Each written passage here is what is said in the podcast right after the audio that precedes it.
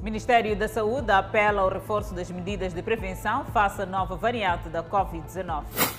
Presidente da República diz que Moçambique procura saídas e resiliência para enfrentar os novos contornos da pandemia. Vítimas da lixeira de Ulena amontinam-se no edifício do Conselho Municipal de Maputo. População de Meluco instada a estar vigilante para evitar a movimentação de terroristas.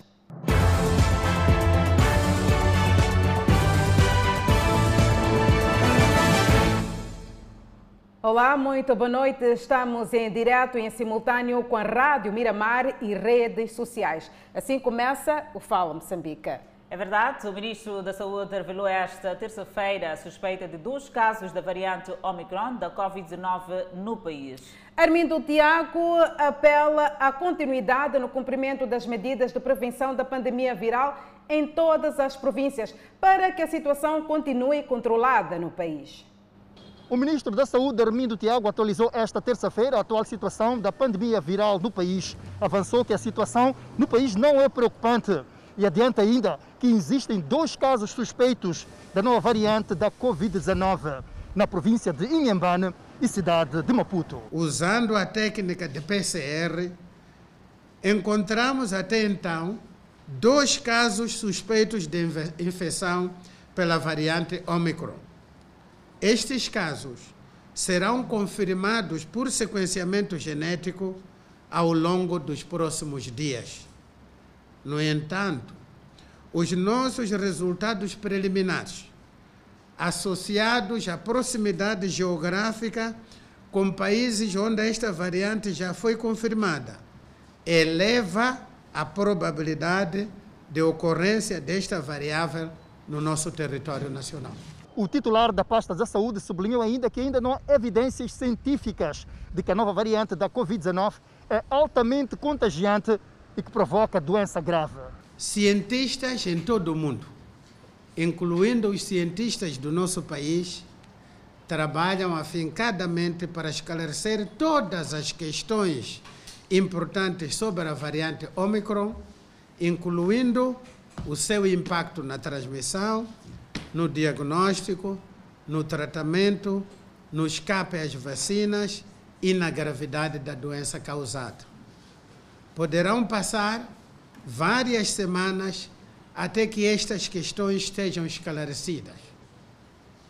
Assim, neste momento, não há evidência científica que a variante Omicron se transmita com mais facilidade ou que cause doença mais grave. A autoridade de saúde no país garante intensificar as ações de testagem em todos os pontos de entrada no país. Nós vamos intensificar as ações de comunicação e fiscalização para melhorar o cumprimento das medidas básicas de prevenção à Covid-19. Vamos acelerar e continuar o processo da vacinação em massa contra a Covid-19 no, no nosso país. Vamos intensificar a vigilância em todos os pontos de entrada, incluindo a testagem de Covid-19 nestes pontos. E porque se aproxima a quadra festiva, o ministro da Saúde, Armindo Tiago, apelou rigorosidade no cumprimento das medidas de prevenção da pandemia viral para que os casos não aumentem nos próximos meses. Ainda sobre esta nova variante Omicron, o presidente da República diz que Moçambique procura saídas para enfrentar os novos contornos da pandemia da Covid-19. Filipe Nunes exige responsabilidade dos cidadãos para que a nova variante não afete a economia do país. A nova variante da Covid-19 na vizinha África do Sul está a preocupar as autoridades do país que buscam a todo custo mecanismos para que não prejudique a economia nacional. Devido às interdições impostas pelos países da União Europeia, o Presidente da República preferiu não comentar. Felipe News explica que o país procura formas para minimizar o impacto deste mal. Já se fala da quarta vaga e já se diz, já não se voa para aí ou para lá. Eu não quero precipitadamente comentar sobre isto. Se está bem isso ou não está bem as decisões tomadas.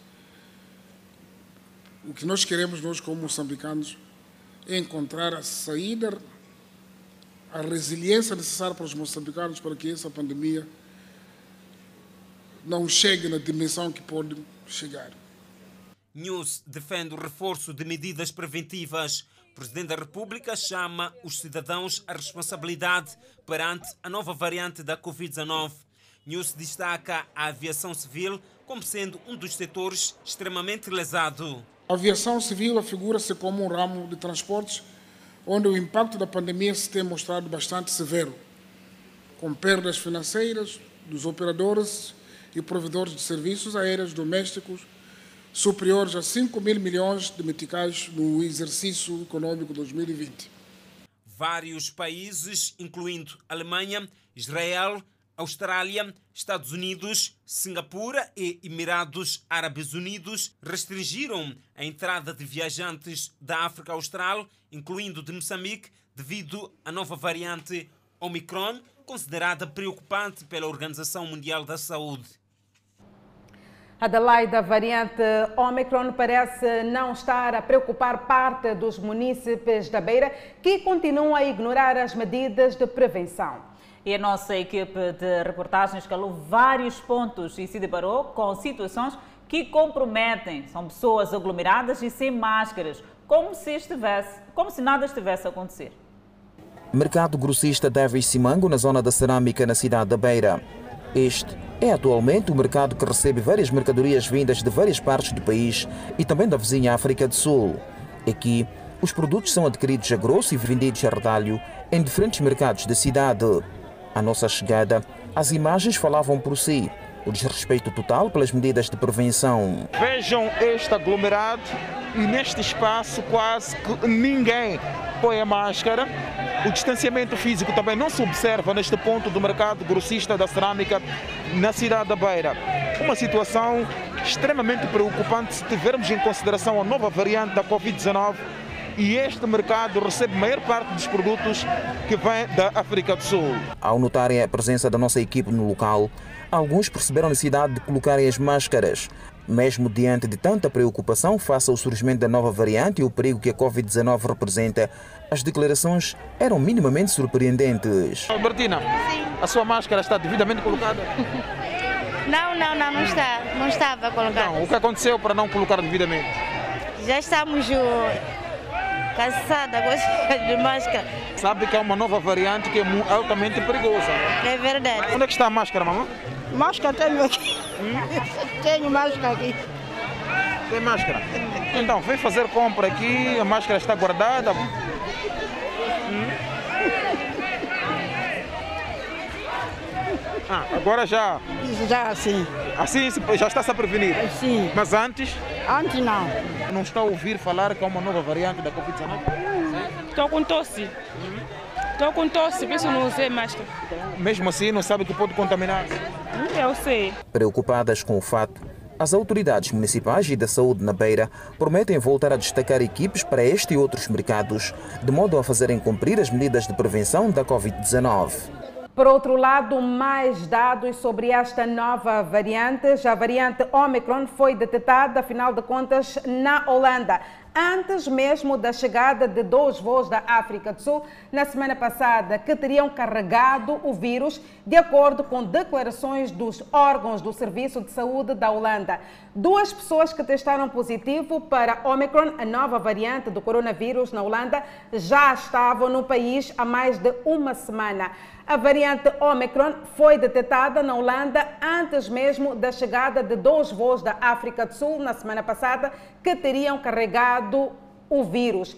Os prazos são importantes porque isso significa que a nova variante já estava presente no país pelo menos uma semana antes da chegada de dois voos da África do Sul na sexta-feira.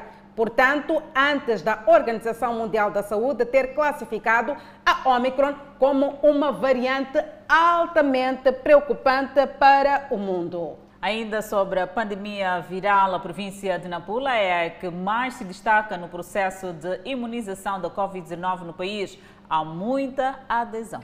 Mesmo assim, a Adelaide, as autoridades não relaxam. Muito pelo contrário, neste momento estão a preparar-se para dar, neste caso, face a esta nova variante. Nampula já tem experiências amargas da Covid-19. Com a eclosão da nova variante nos países vizinhos, há necessidade de desenhar estratégias de contenção da doença para evitar colapso no setor de saúde. A questão da mobilidade nos preocupa. Tanto a província de Nampula recebe voos provenientes dos países da região da África Austral, a província de Nampula também recebe turistas, e agora que estamos a aproximar o final do ano, a situação, eventualmente, se todos nós não tomarmos as medidas ou não observarmos aquelas são as medidas de prevenção de Covid-19, poderá entrar eh, numa situação de eh, aflição. Mas o incumprimento das medidas de prevenção da Covid-19 tem preocupado o governo os maiores centros urbanos da província de Nampula, com destaque para as cidades de Nampula e Nacala, são tidos os pontos de da desobediência por parte da população. Alguns mostram que há desinformação e outros alegam esquecimento, por exemplo, na componente de uso de máscara. O mercado Juma é um dos pontos que alberga muita gente, entre vendedores e clientes provenientes de vários pontos uh, daqui da cidade portuária de Nacala e um local que as medidas de prevenção da Covid-19 foram relegadas para o último plano, porque o que vale neste momento aqui é apenas fazer negócio a todos os níveis. Nosso governo costuma falar, dizer, epa, a corona já acabou. Hein? Então, dois a três dias, a corona já continuou. Então nós não temos a palavra correta. Não deixem que esquecer em casa, costuma usar, mas já, de momento esquecer em casa. Vamos ter que tomar medidas eh, que infelizmente não vão ser da agrado das pessoas, que é recolher os indisciplinados. É responsabilizar os indisciplinados, para que eles, portanto, sintam que é preciso que todos nós assumamos que este mal não escolhe. Este mal não é porque tu és de Nacala, ou és de Nampula, ou és de Munapo. É um mal que vai perigar a vida de toda a espécie humana que está na província de Nampula. Reunindo no seu 42º Conselho Coordenador, o setor de saúde diz que está empenhado no desenho de um plano de emergência para o controle da nova variante da Covid-19 em todos os pontos de entradas ao país, aéreas e terrestres. O que nós estamos a fazer é reforçar os pontos de entrada, que é os portos e aeroportos, com testes rápidos de Covid e controlar rigorosamente se cada cidadão que entra no nosso país fez o teste da Covid ou não. Caso não tenha feito, vai ser testado no mesmo local, na mesma hora. E caso seja positivo, também o que estamos a fazer é tentar arranjar um espaço onde este cidadão vai ficar em isolamento. Nampula não registra casos de internamentos por Covid-19 há 10 dias. E o setor privado vai pronunciar-se amanhã acerca do impacto da pandemia da Covid-19. É isso mesmo, Adelaide, sendo que há muitas incertezas por conta desta nova variante, até porque é um assunto que ainda continuemos a falar aqui nesta edição do Fala Moçambique. E seguimos com outras notícias. A partir de amanhã, a autarquia da Amatola terá novas tarifas dos transportes semicoletivos de passageiros. Ou seja, quem pagava 15 meticais passará a pagar 18 e quem pagava 13 vai pagar 16 meticais para poder chegar ao destino. O mês de dezembro começa com a subida do transporte na autarquia da Matola. Esta subida que está em negociação com o governo já é uma realidade naquela autarquia. Sem o aval do governo, a cooperativa de transportadores da Matola decidiu avançar com o reajuste. Hoje é o último dia que os passageiros que precisam de um autocarro para locomover-se irão pagar o preço atual. Ou seja, para aqueles que pagam 13 meticais, a partir de amanhã passarão a pagar 16 meticais. E para aqueles que pagam 15 meticais, a partir do dia 1 de dezembro, passarão a pagar 18 meticais. Algo que vai influenciar diretamente na renda mensal dos passageiros. De forma específica, do bairro da Liberdade Sequama para o Museu ou Baixa da cidade, o passageiro passará a pagar 16 meticais, que outrora pagava 13 meticais. Da Machava Bedene para o Museu ou Baixa, dos atuais 13 meticais passarão a pagar 16 meticais. Quem saía da Matola Gar para o Museu ou Baixa da cidade, a partir do dia 1 vai pagar 18 meticais ao invés de 15 meticais. De Encobe para o museu passa de 15 meticais para 18 meticais de Congolote para o museu ou Baixa da cidade passarão a pagar 18 meticais que outrora pagavam 15 meticais. Da segunda rotunda para o museu ou baixa da cidade, o passageiro que pagava 15 meticais passará a pagar 18 meticais. E, finalmente, de Patrícia Ferreira Fios e Patrícia São Damanso para baixa ou museu, o passageiro passará a pagar 18 meticais ao invés de 15 meticais. Contudo, existem passageiros que não tinham informação aprofundada. Se bem que tenho mínima informação, mas não pensava que fosse algo tão, tão real quanto aparece ser agora. Há quem já sabia, mas não esconde que as lamentações dos passageiros não são levadas em consideração. Por enquanto tive informação, só que é para fazer.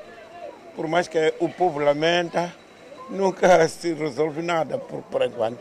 Acrescenta que vai mexer com o seu orçamento mensal. Vai impactar muito, já que sofremos na mesma e vai aumentar o sofrimento para o povo. Sempre o povo é que é a grande vítima disso. Quem teve a informação através das redes sociais e não quis acreditar foi Gerson, que não esconde a sua insatisfação. Por acaso, suba assim como chama em termos de redes sociais, que tive essa informação, mas sinto-me insatisfeito. Alguns passageiros entendem que a subida do preço dos transportes deriva do agravamento do custo de vida, mas ainda assim não deixam de lado os que não têm capacidade de o fazer. Não vamos deixar de ir no serviço. Vamos fazer o que puder para podermos chegar no serviço, porque se subiu, é porque subiu. Acho que os combustíveis também subiram. Entramos em contato com a empresa que vinculou o documento através das redes sociais, União das Cooperativas de Transporte Semicoletivo de Passageiros da Matola, que confirma a subida do preço a partir do dia 1 de dezembro. São as mudanças para o município da Matola. Vítimas do deslizamento da lixeira de Ulene exigem do Conselho Municipal de Maputo explicações claras por conta do atraso de seis meses no pagamento da renda das casas onde estão a residir. Esta não é a primeira vez que se juntam em frente ao edifício do município. É um assunto que continua a fazer correr muita tinta desde o ano 2018. Ano que, naquela trágica madrugada do mês de fevereiro, a lixeira do Lene deslizou, matou e destruiu casas. Porque o Conselho Municipal está a assumir esta responsabilidade durante quatro anos, que não é inteiramente do Conselho Municipal. Por que é do Conselho Municipal? Porque vocês são munícipes. Nesta terça-feira, uma vez mais, várias famílias cujas casas foram destruídas a quando do deslizamento da lixeira do Len, em fevereiro de 2018, na cidade de Maputo, voltaram a amontonar-se em frente ao edifício do Conselho Municipal de Maputo. A história dessas famílias começa em 2018, quando houve deslizamentos da lixeira do Lene e viram suas casas destruídas. Na altura foram colocadas em casas arrendadas. Até aí, tudo bem. As casas na altura foram pagas, mas os últimos seis meses nem água vai, nem água vem. E algumas famílias reportam que estão a ser despejadas das casas arrendadas e exigem agora que as autoridades municipais paguem as rendas para que outras famílias não passem pela mesma situação. Nas casas pagam 10 mil meticais de renda e o grupo quer explicações claras por conta do atraso no pagamento de seis meses de renda das casas onde vivem atualmente. Você está a viver em casa de uma pessoa. Quem é essa pessoa de verdade né, que vai ficar cinco meses sem receber arrendamento? Há quem vive através daquele arrendamento. E nós, como é que vamos ser? Já estamos já sendo despejados. O último contrato é de seis meses, termina em dezembro. Até aqui já falava uns cinco meses e não está-se a pagar nada. Mas em contrapartida há um ministro que disse na altura, quando da destruição das nossas casas, fez um espetáculo. Chegou a falar para nós que aqui não há casas, aqui, aqui não há casas. Já estamos cansados, por favor, tem que eles resolver, porque estamos cansados de ficar nas casas de dono. Senhor José Wati também faz parte das vítimas da lixeira. Questiona o paradeiro do valor que, segundo mesmo, é aprovado anualmente para, alegadamente, ajudar as vítimas de deslizamento da lixeira de Ulen. O Ministério da Terra e Ambiente está aqui em Moçambique, aqui em Maputo. Por que, que não chamam o Ministério da Terra Ambiente vir se explicar aqui? Dois, temos o Conselho de Ministros que está até reunido neste momento. Todos os anos, anualmente, aprovam um orçamento de 32 milhões para custear essas despesas de nós que somos vítimas da lixeira. Depois de muito tempo de espera, um grupo técnico do Conselho Municipal de Maputo sai para conversar com as vítimas e esclareceu que o assunto é do governo central, mas foi passado à idilidade por tratar-se de munícipes.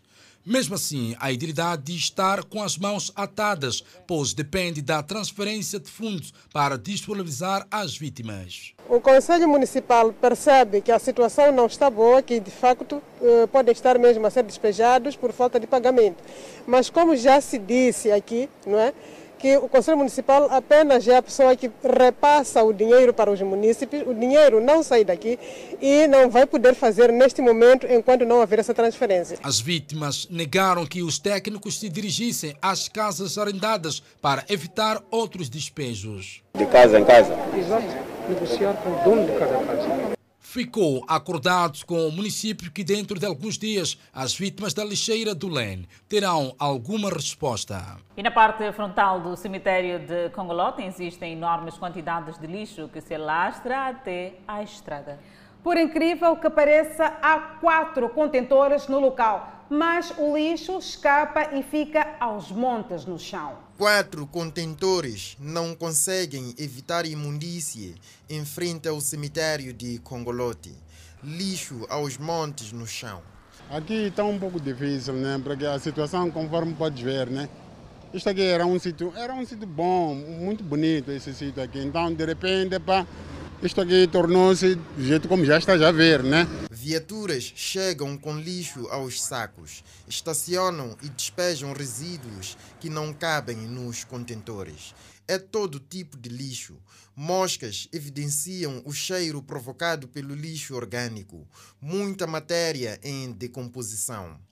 Basta passar aqui, a, a intenção sempre é de pôr uma máscara, pelo menos qualquer, porque isso aqui cheira muito. Suleiman com viatura estacionada para descarregar lixo, não encontra espaço nos contentores. Tenta dar jeito, mas os resíduos escapam. Bem, eu tento pôr onde há espaço possível para colocar. Sim. Terá que ajeitar? Sim, tem que fazer isso. A nossa reportagem contactou telefonicamente o chefe do posto administrativo do Infulene, que falou do tipo de lixo que os munícipes levam para o local, pois inclui ramos de árvores e solos. Entre os munícipes, há quem propõe controlo e fixação de horas de recolha. Haver um período de eh, deposição do lixo e de recolha. E esse período de deposição do lixo devia ser controlado para que não houvesse essa enchente, essa sobrecarga do, do, do, dos, dos contentores. Uh, se houvesse um controle rígido, podia-se colocar o lixo das 7 até as 10. E das 10, esperasse um carro para a recolha. Entre as opiniões que se levantam, há as que indicam para erro na escolha da parte frontal do cemitério para alocação de contentores. Diz-se também que a situação leva ao deslocamento de solos no local, uma vez que a pá escavadora que remove o lixo acaba mexendo com o solo no local. Movimenta o solo e o muro do, do, do cemitério já está aos metades. Então, é, é um outro perigo que estamos a correr. Então, nesse sentido, é, é alarmante. O chefe do posto administrativo disse também que o grosso de lixo no local foi depositado no fim de semana e convidou a nossa reportagem a acompanhar o trabalho que será feito brevemente no local. População de Cabo Delgado instada a ser vigilante. Esta é uma nota informativa para conferir logo a seguir o intervalo. Até já. De volta ao Fala Moçambique, famílias de três bairros da cidade de Maputo estão sem água há duas semanas. O facto deve-se ao corte de energia clandestina nas instalações do fornecedor. Há duas semanas que não jora água nas torneiras de muitas famílias dos bairros de Macazene, Bagamoi e Jorge Dimitrov na cidade de Maputo. O olhar da dona Regina é de preocupação. A idade não permite buscar água distante. Assim que está a dizer, eu vou para lá porque minha filha tem poço. Ir a pedir, carregar para casa. Dona Ana, duas semanas que leva a cabeça baldes de água. É uma ginástica crescida feita pela dona Ana, a que do nada viu-se obrigada a ter que procurar mais de um quilômetro em busca de água potável. Uma situação que está a trazer alguns constrangimentos, não é, dona Ana? Sim, muito, muito, muito. Está difícil. A água não está a sair. Desde temos uma semana, a água não está a sair. Casa de banho, estamos mal. Falta de água que resulta do corte no fornecimento de energia elétrica deste fornecedor. As restrições sufocam as famílias. Nem ainda não lavei, ainda não vou lavar, porque não vou conseguir toda a água para cartar da cabeça para lavar roupa. Senhor Adriano recorre a vizinhos com outras fontes de água, mas ainda assim não pode encher o tambor. Bom, aqui agora é cada qual, sim. As plantas do jardim deste há muito que ressentem-se. Quem também chora são os locais de lavagem de viaturas. Para encher o tanque recorrem aos baldes. Situação que está a complicar o negócio. Quase levamos todo o dia a tirarmos água. Os salões de cabeleireiros também ressentem-se. A alternativa para muitos no bairro de Macazine é o poço do Sr. João. Eles são meus vizinhos a longa data. Já não posso deixar de dar água. Dou água. Os moradores destes bairros dizem não ter informação do fornecedor sobre o ocorrido. Em relação a mim e aos meus vizinhos, acho que não. Nossa reportagem deslocou-se a uma das fontes do fornecimento em causa, mas não encontrou ninguém no estabelecimento. Segundo fontes da Eletricidade de Moçambique, o corte deveu-se ao consumo clandestino de energia por parte do fornecedor. E a ativação da corrente depende do pagamento de cerca de 4 milhões de meticais à empresa fornecedora de energia. O secretário de Estado na província de Cabo Delgado pediu às lideranças no distrito de Miluco a estarem vigilantes contra movimentações estranhas, de modo a prevenir a entrada de terroristas.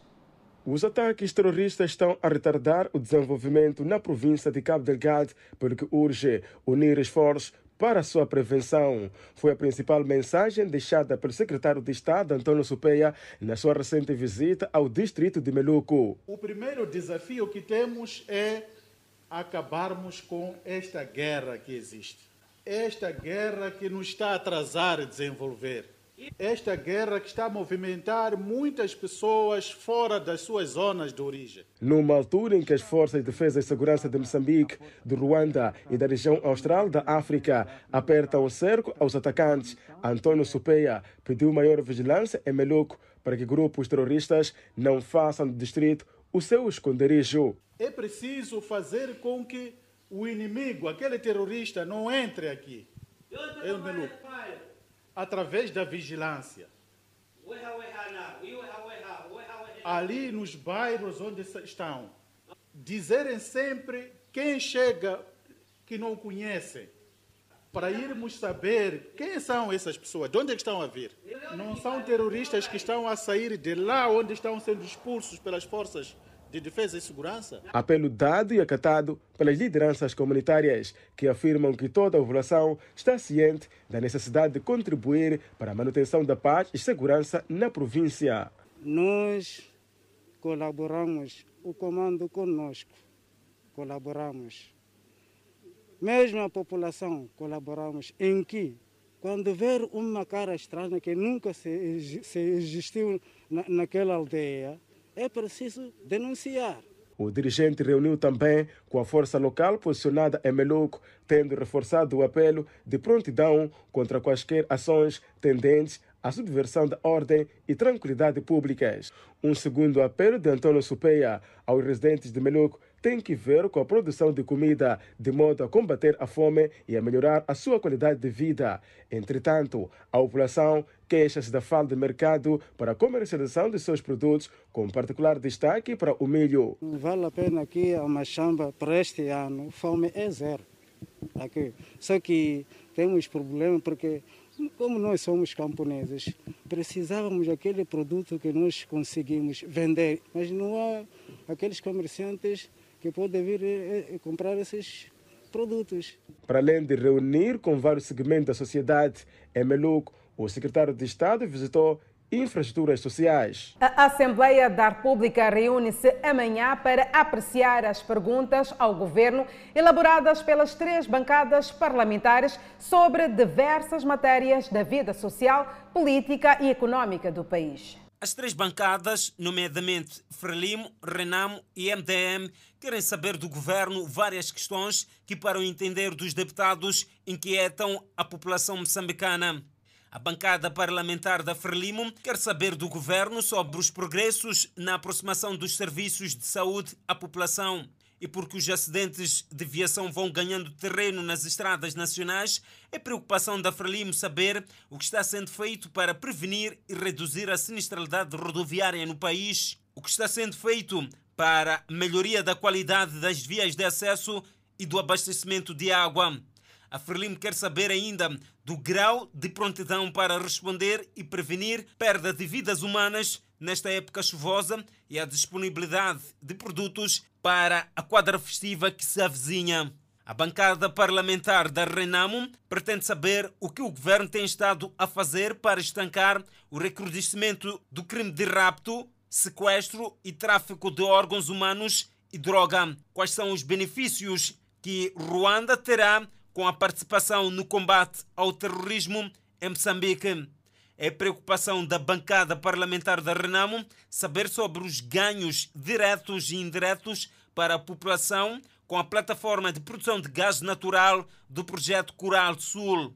O Movimento Democrático de Moçambique pretende saber como é que o governo está a gerir o litígio com as pequenas e médias empresas de fornecimento de água nas cidades de Maputo e Matola. A bancada parlamentar do MDM quer saber em que áreas de atividade o Instituto Nacional de Segurança Social faz investimento e a sua sustentabilidade para justificar os recentes subsídios milionários dos seus gestores. É ainda preocupação da bancada parlamentar do MDM saber das ações para a reabilitação e alargamento das estradas nacionais. O Serviço Nacional de Investigação Criminal na cidade de Maputo captura três de cinco suspeitos de burlar em milhões de meticais a pessoas que queriam comprar viaturas.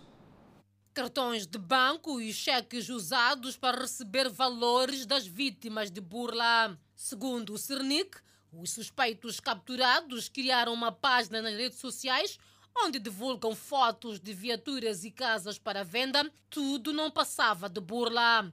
Os burladores chegavam em parques de venda de viaturas ah, como estes, tiravam as fotografias que eram exibidas nas suas redes ah, sociais. Os potenciais clientes entravam em contato com eles. De seguida, eram dadas as indicações de que deviam se aproximar ao parque para pagar algum valor para questões administrativas, mas que o valor da compra da viatura era depositado na conta dos burladores. Chegado o dia para levantar a viatura, constatavam que era uma burla e que não se tratava do proprietário da loja.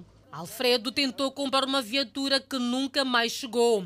Mas o que aconteceu é que a pessoa na qual ele pediu para que comprasse o carro, comprou o carro, me mandou as fotos e documentos de que o carro já foi comprado, mas quando o carro chega em Maputo já não me entregou mais. Uma burla que o leva agora a locais apropriados. Uma, uma lição muito grande. E da próxima já não quis, já comprei aqui. Uma lição que, que tudo indica, não trava os burladores. Este suspeito tinha recebido na conta 230 mil meticais. Ele nega e diz apenas que emprestou a conta ao amigo. Quando recebi o valor, recebi o valor logo depois, de passados uns 10, 15 minutos, vi que a minha conta estava vazia. Este outro, que se diz agente imobiliário e engenheiro civil, confirma apenas estar envolvido no negócio de venda de terrenos e casas. Por simplesmente à noitinha ligou-me um cliente da Embaixada dos Estados Unidos a dizer que na, naquele dia, na quinta-feira, tínhamos um encontro para mostrar a venda de uma casa. Este outro diz ter chegado à polícia por engano. Não, sinceramente não, não, não tinha conhecimento disso. O Cernic da cidade de Maputo fala de um grupo que já burlava vítimas no total de 15. Os valores variam de 150 a 800 mil meticais. A última vítima pagou cerca de 235 mil meticais. Eh, neste momento, quando o Cernic tomou conhecimento, o Cernic, eh, com o apoio das diversas entidades, eh, conseguiu neutralizar esses indivíduos. Neste momento, temos informação da existência de mais dois indivíduos que se encontram a monte, que, são, que fazem parte desta quadrilha. Segundo o Cernic, as burlas vão desde a aquisição de residências até materiais de construção. Ainda no cômodo criminal, a polícia na cidade de Maputo prendeu um indivíduo que se fazia passar por agente das alfândegas e extorquia comerciantes. O indiciado nega a acusação e diz que está a ser vítima da polícia. Pesa sobre este indivíduo a acusação de se fazer passar por agente das alfândegas e extorquir comerciantes diz que foi violentado e obrigado a assumir um crime ao qual não está associado. Não, eu fui obrigado a pôr, depois de, de tanta apurada, com homens do, do, da Cernic. Eu tive que obedecer. Então, uh, o que está a nos dizer é que é vítima da, da, da, da polícia, é, do, da PRM e do Cernic? Eu estou, sou vítima do homem da Cernic, da primeira esquadra, que me bateu e eu, que nenhuma pessoa pode aguentar porrada. Tem que obedecer. O corpo fica cansado de porrada. A polícia diz não haver manobra de recusa porque o indiciado foi flagrado.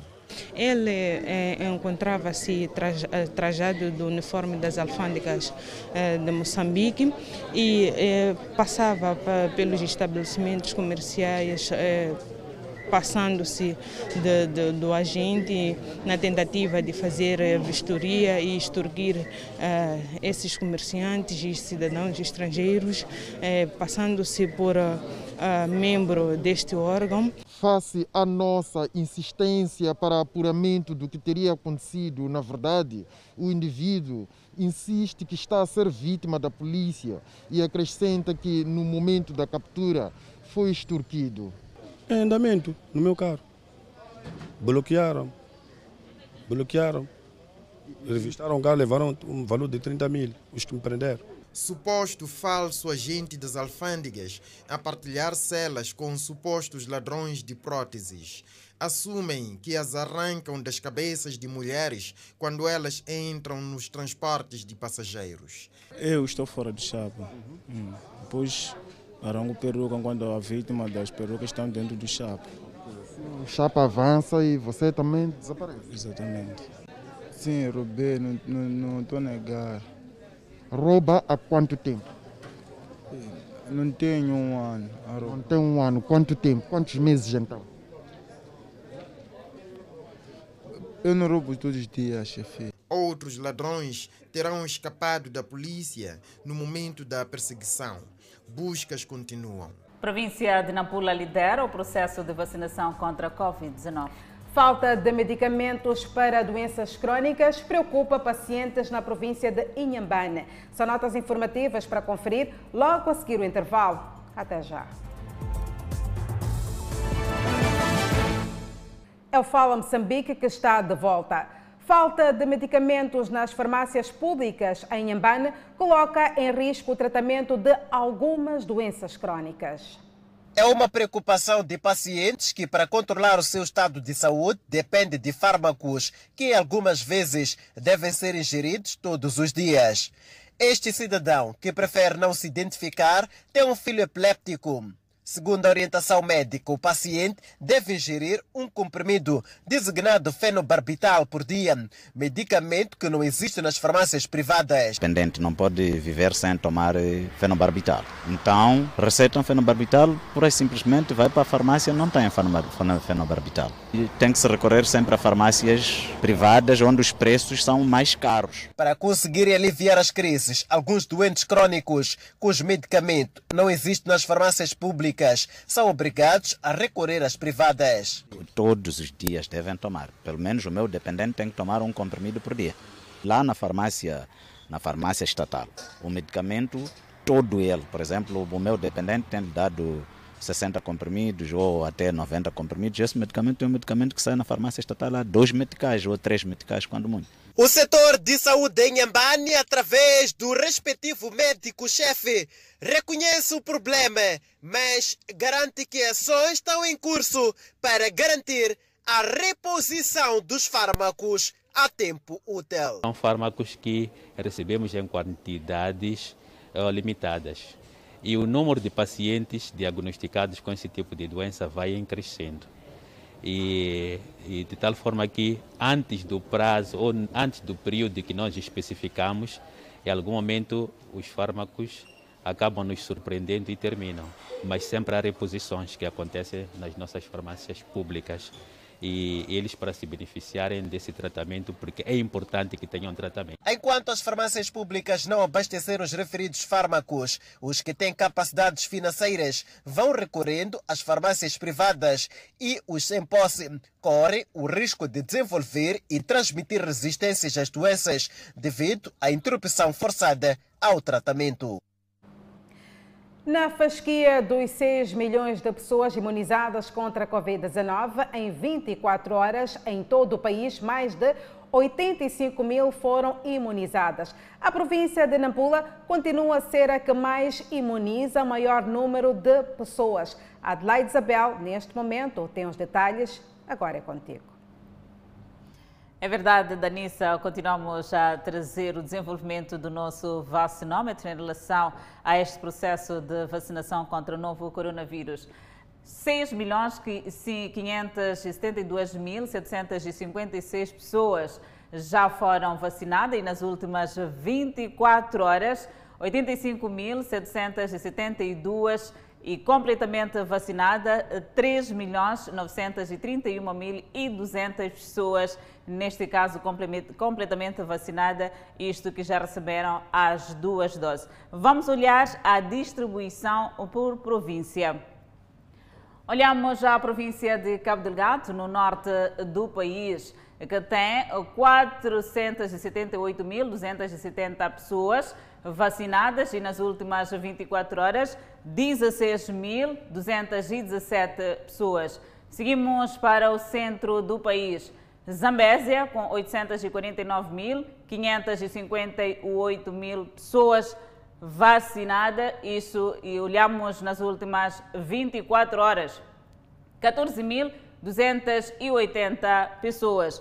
Olhamos no sul do país para irmos ao encontro da província eh, de Maputo, com 689.024 pessoas vacinadas. E nas últimas 24 horas, eh, teve 7.970 pessoas vacinadas. E neste caso, nas últimas 24 horas, e completamente vacinadas que tiveram as duas doses.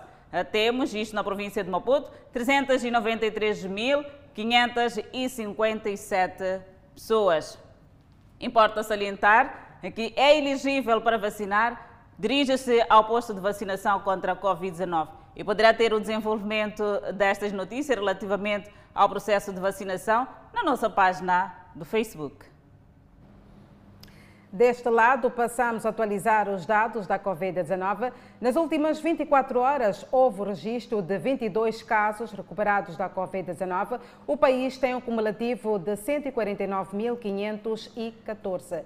Por outro lado, o país tem cumulativamente 7.048 internados e 4 recebem tratamento nos centros de isolamento.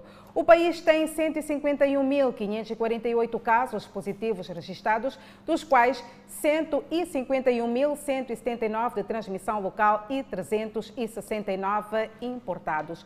Moçambique testou nas últimas 24 horas 1.449 amostras, das quais 20 revelaram-se positivas. Todos os indivíduos são de nacionalidade moçambicana e todos os casos resultam de transmissão local. Nas últimas 24 horas, o país não notificou óbito em paciente infectado pelo novo coronavírus. E continuamos a olhar essa informação. Algumas horas do prazo previsto para esta terça-feira para a regularização de campas e jazigos nos cemitérios municipais, ainda há famílias de entes queridos na fila para a regularização. E não faltam aqui algumas queixas do processo em curso. A contagem é regressiva para o término do prazo da regularização massiva de campas e jazigos nos cemitérios de Lhanguene e Michafeten. Senhor Salvador foi regularizar a situação. Ah, já há dias, porque há um mês atrás eu estive aqui, paguei umas duas campas E agora faltava essa terceira que estou aqui para regularizar. Em meio a atrasos, há famílias que se queixam de dificuldade de localização de dados dos seus entes queridos. Tenho, do, do, tenho o meu caso. Paguei as duas, as duas campas, que dizem que não, não estão a encontrar, mas já está reservado, 50 anos. E agora estou para pagar a terceira. Também já estava reservado. Mas tenho que pagar de novo, porque não estão a encontrar. Senhor Joaquim também perdeu os talões e terá de voltar a pagar. Só pagou, não tem o recibo na, na devida altura. Há um registro que tem, acho que há um livro onde eles colocam os nomes do, do, das pessoas que pagaram. Deviam, deviam verificar isso. Há os que chegam pelo alerta do término do processo. São sempre a fazer pagamento. Pagamento da campa, como eu vi que era o último dia, penúltimo dia, né? vem pagar. Sim, sim, sim. A direção do cemitério de Djanguene desdramatiza e garante que a base de dados está ativa. E também aqueles que, por várias razões, já não têm os documentos, ou perderam, ou por outra razão, eh, extraviou-se, ou qualquer coisa, que não têm e que também tenham essa, essa, essa chance de voltar a ter de novo os documentos. Portanto, para dizer que existe um, um acervo para essa informação toda. É um processo que já está na reta final, mas não deixa de contar com a presença de alguns munícipes que procuram regularizar as suas campas e jazigos. A nível do cemitério de Dlengen, perto de 15 mil campas já foram regularizadas. Sabemos que eh, para o cemitério de Dlengen sabemos que temos eh, cerca de 400 mil espaços ou campas. No entanto, temos em mente que todos aqueles que dentro desse, desse número não tenham documento, que estejam dentro daquilo que são as necessidades para regularização, se aproximem. As taxas em vigor para manutenção do espaço variam de 1.000 a 2.000 meticais e de reserva de 150 meticais por ano, o que equivale a 1.500 meticais por 10 anos. Mulher sofre agressão física de seu marido no distrito de Caia, em Sofala. Motivo, recusa em traficar o filho menor de idade do casal. A cidadã de mais de 21 anos de idade está internada nesta maior unidade hospitalar na cidade de Climane pela segunda vez vítima de agressão física perpetrada pelo seu marido. Em causa está o fato de não concordar em traficar o seu filho como forma de permanecer no casamento. É pela segunda vez que a paciente se encontra no Hospital Central de Climane. A primeira vez foi em fevereiro deste ano, também vítima de violência doméstica. E esta segunda vez, a mesma recusou-se a negociar o seu filho, daí que foi vítima de violência por parte do seu esposo. A entrada de casos de agressão física contra mulheres nas últimas semanas no Hospital Central de Climane é tido como preocupante. Ela veio aqui receber os cuidados diferenciados. Está com um trauma cervical, está num estado grave, mas trabalhos estão em curso no sentido de salvarmos a vida desta paciente. E, por meio desta, queremos apelar também a, a todos que resolvam os problemas no seio familiar ou, se não conseguirem, tem autoridades competentes que possam ajudar a solucionar esses, esses problemas. Para além de casos relacionados à violência doméstica, o Hospital Central de Climane tem estado a registrar a entrada de casos relacionados a acidentes de viação. Lutero Simango encerra a campanha à presidência do Movimento Democrático de Moçambique na cidade da Beira. E oito imigrantes ilegais retidos em Manica. Notícias a acompanhar logo após o intervalo. Até já. O Fala Moçambique está de volta a poucos dias do arranque do terceiro Congresso do Movimento Democrático de Moçambique. Eis que Lutero Simango, um dos candidatos à presidência, diz estar confiante na sua vitória. Lutero Simango, que considera-se de um candidato vindo das bases, afirmou que o MDM tem duas alternativas: de continuar a afirmar-se na arena política nacional e internacional com ele como presidente, ou afundar caso um dos outros dois concorrentes ganhe o escrutínio interno. Excursando no encerramento da sua campanha interna perante os membros da sua formação política aqui na capital provincial de Sofala, Lutero Simango diz estar confiante na sua vitória, tendo em consideração o trabalho feito ao longo de todo o país. Estamos aqui, nesta hora, para reafirmar que somos candidato do MDM e a vitória é certa. Lutero Semango classificou da sua candidatura como a mais séria que quer o MDM, coeso e forte. O nosso partido tem que ser um partido dinâmico. Só um partido dinâmico é que pode ganhar eleições.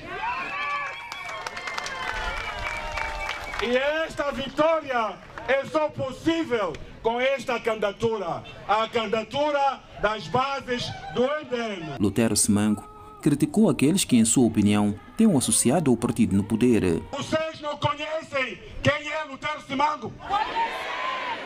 Vocês não sabem que os pais do Lutero Simango foram mortos em Nhassa pelo governo da Frelimo?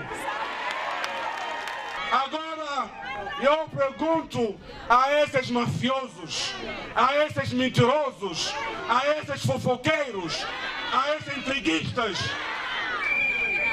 Eu, o vosso candidato, e eu, o vosso filho, posso receber um dinheiro banhado pelo sangue?